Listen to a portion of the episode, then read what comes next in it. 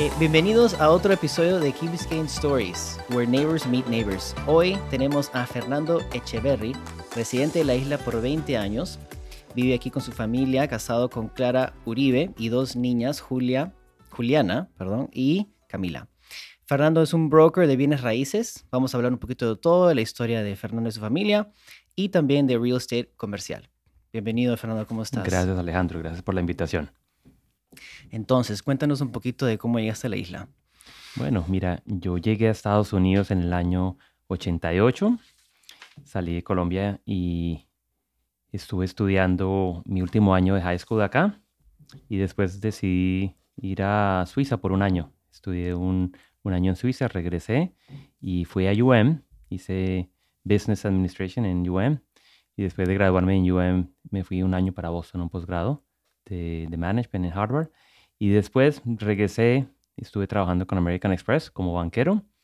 Después de eso estuve trabajando en una compañía de telecomunicaciones, una compañía que estaba buscando licencias celulares y abrir negocios en América Latina. Y estuve ahí hasta que un amigo me invitó a ser parte de su compañía. La compañía se dedicaba a préstamos hipotecarios. Entonces fue así como empecé, justo haciendo hipotecas, pero al mismo tiempo también saqué la licencia de real estate. Y entonces empecé en ese año, en el año 2002, haciendo las dos y fue cuando más me enfoqué en el área de real estate que me gustó más. Y así llevo en esto ya 20 años y los últimos 5 años o 7 años he estado más involucrado en el tema comercial.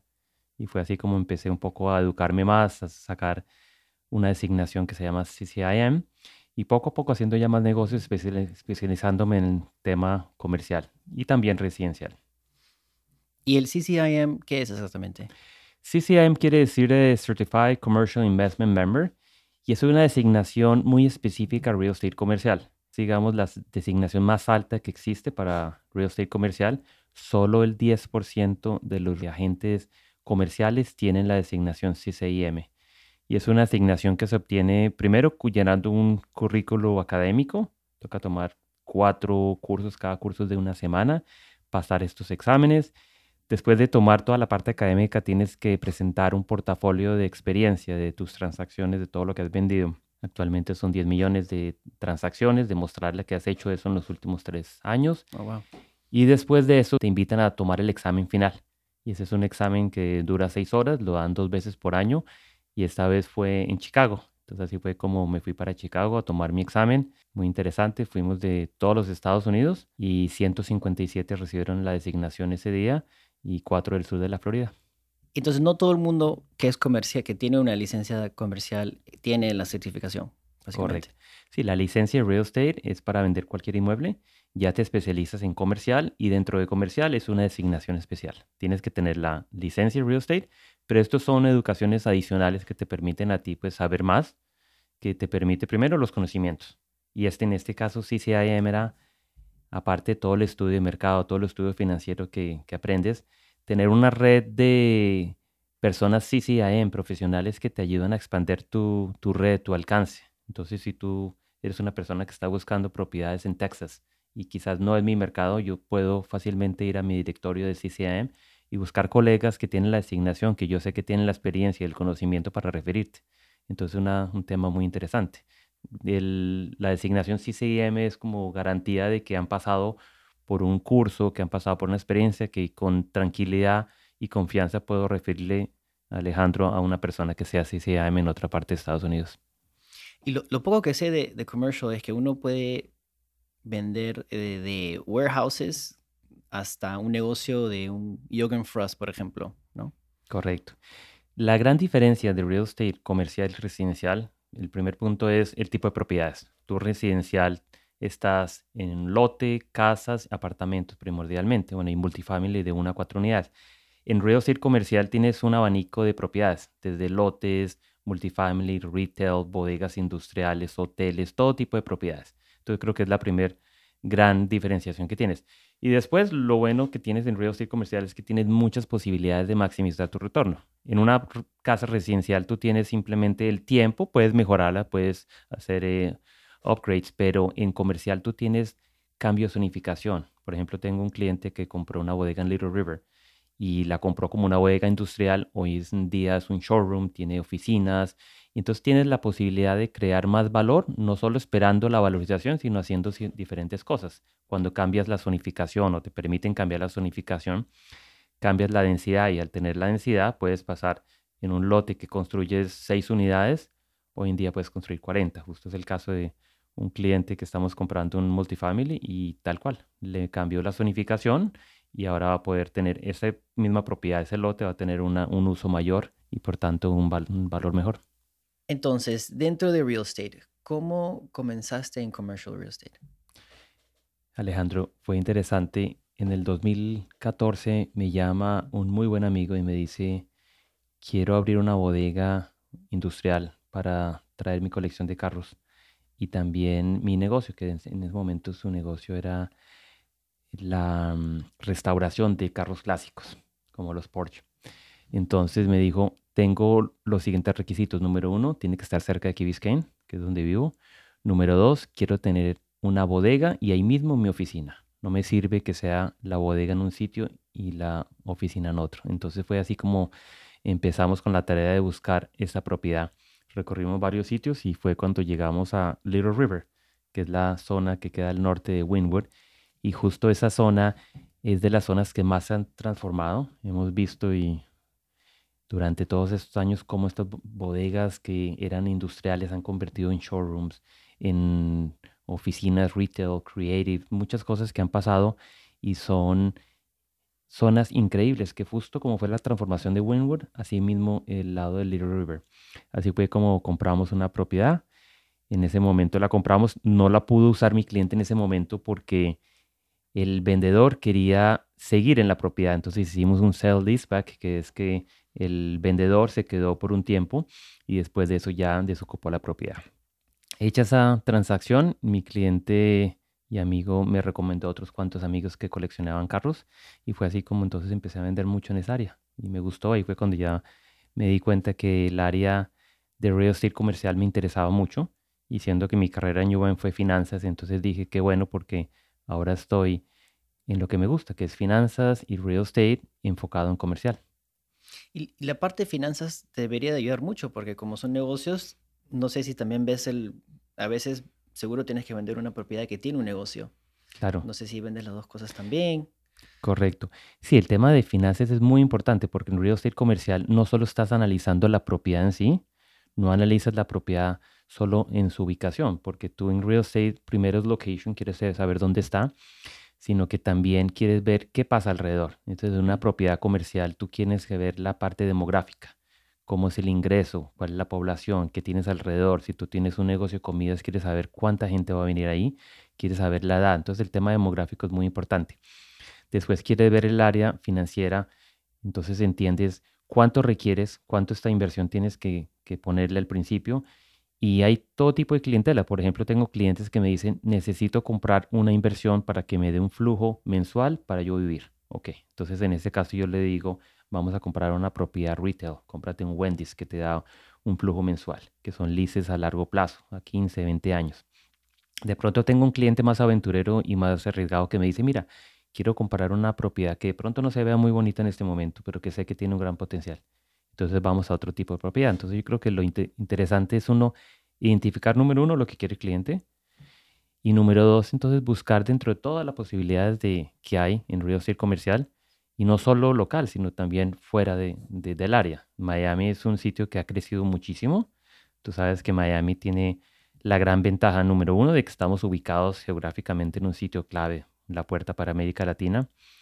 Adicionalmente, tiene en este momento, está recibiendo muchísima gente. Hablan de más de mil personas al, al día que entran a la Florida y son personas que vienen no solo a comprar una casa para vivir, sino que se traen sus negocios. En la pandemia muchos vinieron a, a vivir acá de Nueva York y he oído casos donde les han dicho, oye, ya es hora de regresar y dicen, no, qué pena, no me quiero regresar. Miami me gusta.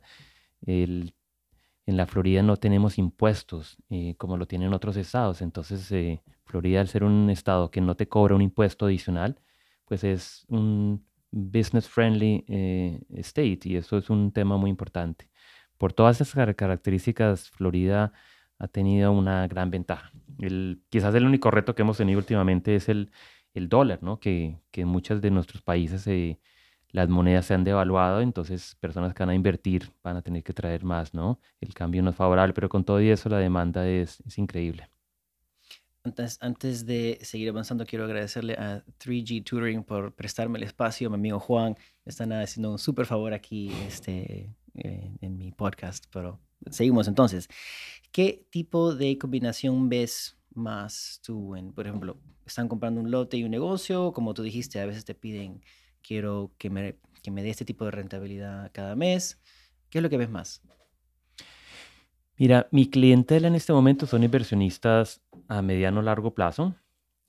Te diría que es una combinación de ambas.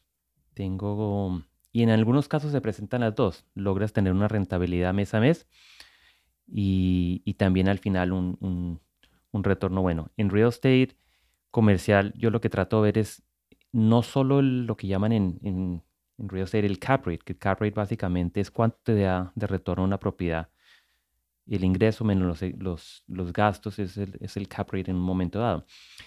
En real estate comercial vas más allá y quieres ver el retorno total. Todo lo que tú ingresas, digamos, de la inversión inicial, todos los flujos a través de la inversión y al final en cuanto vendes tienes un lo que llamas un exit strategy de cuánto vas a vender. Quizás hay momentos donde no vas a tener unos retornos o no vas a tener una entrada de dinero, pero al final va a ser muy bueno. Entonces yo creo que eh, depende del inversionista, hay quienes son a corto plazo y hay quienes no les importa en el momento que, que no les dé, que no les entre dinero, pero que al final van a tener un retorno muy bueno. Y en, en, Miami, por ejemplo, como estamos tan cerca de Latinoamérica, tú dijiste que mucha gente trae sus negocios también. O sea, ¿de dónde viene la gente? ¿Están viendo como de New York, de otros estados, como han estado haciendo por, por lo que salió de la pandemia, como salió Florida, ¿no? ¿O estás viendo también mucho de Latinoamérica? De todo lado. Alejandro, te digo que siempre ha sido América Latina, pero me impresiona mucho del norte de Estados Unidos. Tú ves las placas de las de Nueva York, en los aquí en Key Biscayne en muchas áreas de Miami. Entonces he visto mucho del norte. De, América Latina también. Desafortunadamente los países nuestros, eh, cada vez que tienen situaciones complicadas, pues vienen acá. Cuando les va bien, también vienen a invertir. Entonces, eh, ha sido por todo, yo creo que mitad y mitad. Ok. ¿Y cuáles son las diferencias principales entre commercial y este, residencial? Para uno como broker, la gran diferencia es la forma como tú buscas propiedades. Si yo soy un broker que estoy buscando una propiedad residencial, el MLS es la plataforma número uno. Tú ahí vas a encontrar el 98% de lo que está a la venta. En real estate comercial, tú tienes que tener otros medios. Por ejemplo, LoopNet, tienes Coaster, tienes Craigslist, tienes diferentes mm, plataformas donde tú puedes buscar estas propiedades. Eh, para esto tienes que suscribirte a estos medios y poder entonces ver qué hay a la venta en todo el país. Aún con esto, hay mucha relación personal entre brokers. Entonces hay veces que las propiedades ni siquiera llegan a estos medios. Tienes que tener ese contacto con alguien que te dice, mira, voy a sacar una propiedad. Y hay propiedades que se venden quizás sin haber antes eh, salido al mercado. Es tan interesante porque durante el último año, cuando había tanta demanda por propiedades, salía, llegaba un email donde presentaban una oportunidad y cuando ya íbamos a hacer una oferta teníamos 10 ofertas más. Entonces era increíble. Entonces cuando tienes el contacto personal y CCM ayuda mucho para esto, puedes tener información privilegiada que, que quizás cuando ya sale ya estás tarde. Entonces, y Miami Florida, como tiene tanta demanda, es importantísimo tener esa conexión personal. Te puedo decir de clientes que mm, tengo un cliente que la compañía se dedica a vender elementos para eh, compañías de carrera de carros como NASCAR, Fórmula 1, y estábamos buscando bodegas y era increíble que todo lo que se está construyendo en bodegas ya está alquilado. Básicamente tú tienes que, si necesitas algo, eso no está en este momento disponible. Tienes que esperar a cosas que están en este momento en construcción. Hay una demanda muy grande por bodegas. Por todo lo que está pasando en Miami, en la Florida, todo el mundo está viniendo y, la demanda ha sido gigantesca. Entonces, me dijiste que el networking era muy importante en lo que haces, ¿no? Y, no todas las propiedades llegan a las plataformas. ¿cómo haces, cómo te manejas en ese mundo de networking para seguir generando más negocio? Claro. Tienes que ir más allá. No es tan sencillo como en residencial que entras al MLS y buscas las propiedades. Entonces, no solo el contacto con personas, que en este caso para mí CCIM es una herramienta muy buena, sino que adicionalmente tienes que ver qué quiere el cliente. Yo he tenido casos donde me dicen, mira, necesito un retail en este sitio que llene las condiciones demográficas y me toca básicamente ir y buscar todo lo que hay, aunque no esté a la venta, y llegar a ese propietario y decirle, mira, estoy representando un grupo que está buscando este tipo de propiedad. Y llegar, y me dicen, quizás no está a la venta, pero hay una posibilidad que lo vendas. A veces, por ejemplo, ¿qué haces? Ves propiedades en este sistema que tenemos. Por ejemplo, Coaster es una plataforma muy interesante porque tú puedes ver todas las transacciones que han tenido las propiedades. Entonces tú dices, mira, quiero saber propiedades que en 20 años no se han vendido. Entonces yo sé que son propiedades que de pronto esa persona puede estar interesada en vender, porque una propiedad tú la puedes depreciar y entonces cuando llega un final después de 20 años, quizás la gente tiene más motivación de vender, entonces, pero puedes ir a buscar las propiedades, tienes que ir mucho más y hasta hablar con los dueños. De pronto la mayoría de las veces te dicen, mira, no, no estoy interesado en vender pero de pronto encuentras sorpresas y justo así fue como busqué una bodega aquí en Miami. Fuimos y no había nada y tocamos una puerta y, y dijeron, sí, estoy interesado, ¿por qué no? Tienes que presentarle la oportunidad y de pronto alguien dice, me puede ser, puede ser el momento, puede ser interesante, de pronto quiero cash out, de pronto hay alguien que de pronto por edad ya quiere retirarse y quiere vender su bodega, su negocio. Entonces sí, toca ir más allá en estate comercial. Y el CCIM es como un nivel adicional que me habías contado antes, es como una certificación y ahí también hay oportunidades para avanzar tu networking, ¿no? No solo es el sacar la designación, sino que después te invitan a ser parte de cada chapter. Entonces en Miami, Broward y Monroe tenemos un chapter. Voy a estar, espero próximamente contribuyendo. Me invitaron a que fuera parte del chapter para también give back, ¿no? Y creo que aparte de uno hacerse miembro de, de este grupo de profesionales es muy interesante uno seguir creciendo. Creo que es una de las cosas interesantes de comercial que tú compartes más, hay más cooperación, porque es imposible que tú tengas conocimiento de todo tipo de propiedades en los 50 estados. Entonces ahí es cuando uno comparte. De pronto no recibes el 100% de un negocio, pero recibes 25% de oportunidades muy grandes que yo no mm. conozco la tierra en Montana. De pronto hay alguien que me dice necesito algo en San Francisco, yo no sé. Tomo mi CCIM y veo quién está en cada ciudad y empieza a hacer uno relaciones y, y es la parte más interesante, yo creo que, que tiene eso, el networking que tiene. Entonces, con CCIM, justo esta semana me llamó una persona CCIM y quería que fuera parte de, del chapter aquí en el sur de la Florida. Entonces, es algo muy interesante que uno tiene que estar conectado completamente, no solo a nivel del chapter local, sino en todo lo que uno puede. Eh, hay muchas oportunidades de uno estar de diferentes eventos, que no solo son en Miami, sino en otra parte.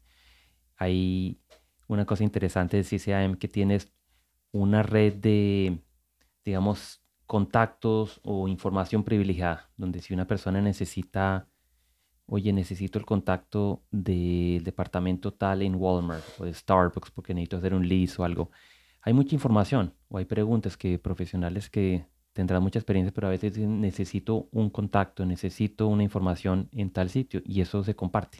Hay, mucha cooperación entre los brokers y más en este caso de CCIM. La pregunta que no te hice al comienzo, es como un icebreaker que siempre hago, pero me olvidé, pero te la voy a hacer ahora. Eh, ¿Cuál es un consejo que te dieron a ti? Un consejo como, like, what is the best piece of advice, ¿no? Que te han dado. El mejor consejo que he recibido ha sido de mi padre. Él me decía, mi hijo, lo mejor, el mejor negocio es ser honesto. Siempre seguir aprendiendo y nunca parar. Entonces, y lo, mm, siempre fue para mí un gran ejemplo porque fue una persona que con poco estudio hizo hasta cinco, hasta quinto grado. Fue una persona que se superó mucho, que, que hizo grandes cosas en su vida a nivel empresarial, creó mucha empresa y era muy auténtico. Entonces yo creo que lo mejor es tomar ese ejemplo de una persona auténtica que que siendo una persona que creció mucho en la vida empresarial, nunca se sintió más que nadie, pero tampoco se sentía menos que nadie. Era increíble porque una persona decía y lo que sentía lo decía, tal cual. Y aquí justo fue residente de Key por, por muchos años y, era increíble pues la, la forma como uno le podía aprender de la forma de ser, una visión increíble, una persona auténtica, una persona sincera. Eso, ser, eh, ser uno, ser auténtico y siempre aprender.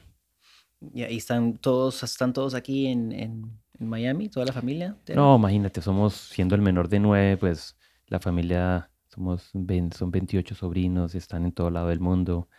Eh, es una familia muy grande que estamos en Colombia y personas que, que, en todo lado del mundo, en China, han estado en, el Medio Oriente. Entonces es una familia gigantesca que cuando nos reunimos es, es increíble, es muy interesante.